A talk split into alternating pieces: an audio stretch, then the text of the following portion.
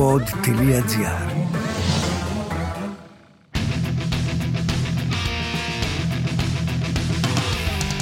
Κάποτε ένας άνθρωπος σοφός μου μίλησε για το δίκιο με ένα παράδειγμα. Ένας άνθρωπος στέκεται στη βάση ενός λόφου και βλέπει μπροστά του τη θάλασσα. Ένας άλλος από την αντίθετη πλευρά του λόφου βλέπει μπροστά του να υψώνεται ένα πυκνό δάσος. Ο πρώτος είναι σίγουρος ότι είναι στη θάλασσα. Ο δεύτερος ότι είναι στο βουνό. Ποιος έχει δίκιο; Ποιος, ρώτησα το σοφό. Σήμερα θα τον έλεγαν life coach, παλιά τον έλεγαν δάσκαλο. Θα πρέπει, μου απάντησε κάποιος να ανέβει πιο ψηλά και από τους δύο που διαφωνούν, και από εκεί θα δει ότι από τη μια πλευρά υπάρχει θάλασσα και από την άλλη βουνό. Συμπέρασμα, και οι δύο έχουν δίκιο, αλλά και οι δύο έχουν άδικο για το ποια είναι η αλήθεια. Και αν εδώ μιλάμε για το δίκιο με μικρό δέλτα, την προσωπική δηλαδή κρίση του καθένα μας, για αυτό που βλέπει, για αυτό που θεωρεί αλήθεια του, αν πάμε στη μεγάλη εικόνα βρίσκουμε ιδεολογίες, αυτοκρατορίες, πολέμους, κατακτητικούς, επεκτατικούς, καθημερινούς, στο όνομα του δίκαιου, με το δέλτα κεφαλαίο πια, του μοναδικού, του αντικειμενικού. Ας το πούμε χαϊδευτικά, όχι δίκαιο, αλλά δίκαιο. Το διεθνές δίκαιο, που είναι μια από τις λέξεις των ημερών μετά την εισβολή της Ρωσίας στην Ουκρανία, έχει γύρω του μια κορδέλα διάτρητη από σφαίρες που προέρχονται από όλες τις πλευρές στο όνομα πάντα της ειρήνης. Τα στρατόπεδα εναλλάσσονται. Τώρα συναντάς τσάρους, ολιγάρχες.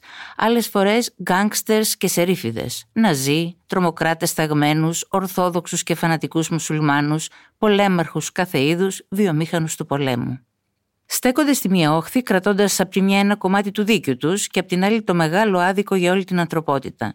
Και ποιος θα κάνει το διαιτητή και πόσο ψύχρεμος και σοφός θα πρέπει να είναι για να καταλάβει ότι όλοι έχουν δίκιο και όλοι έχουν ταυτόχρονα άδικο. Και έτσι παρακολουθείς άλλη μια φορά δύο αντίπαλα στρατόπεδα στον πιο φορτισμένο ανταγωνισμό. Ποιανού, ποιας πλευράς ο πόλεμος είναι ο καλύτερος και ο δικαιότερος. Τίνος οι κατά βάθος προθέσεις είναι πιο ανιδιοτελείς, ποιος από τους ηγέτες είναι πιο ψυχοπαθής, κρατώντας το βλέμμα πάντα στα χρηματιστήρια, στις ισοτιμίες, στους διεθνείς ενεργειακούς αγωγούς.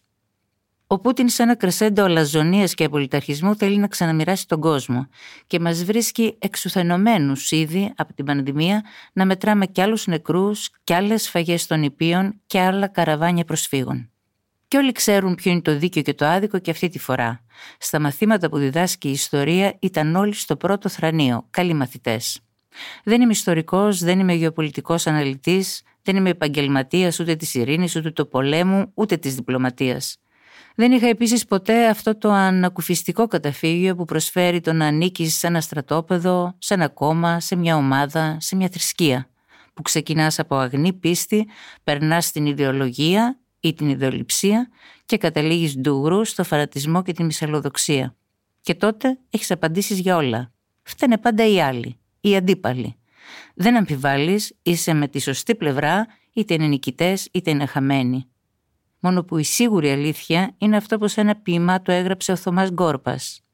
Ποιοι ήταν πατέρα οι νικητέ και ποιοι οι τιμένοι; Στον πόλεμο παιδί μου υπάρχουν μόνο σκοτωμένοι. Ουκρανία. Έγκλημα και τιμωρία. Σήμερα με τη Γιούλα Ράπτη.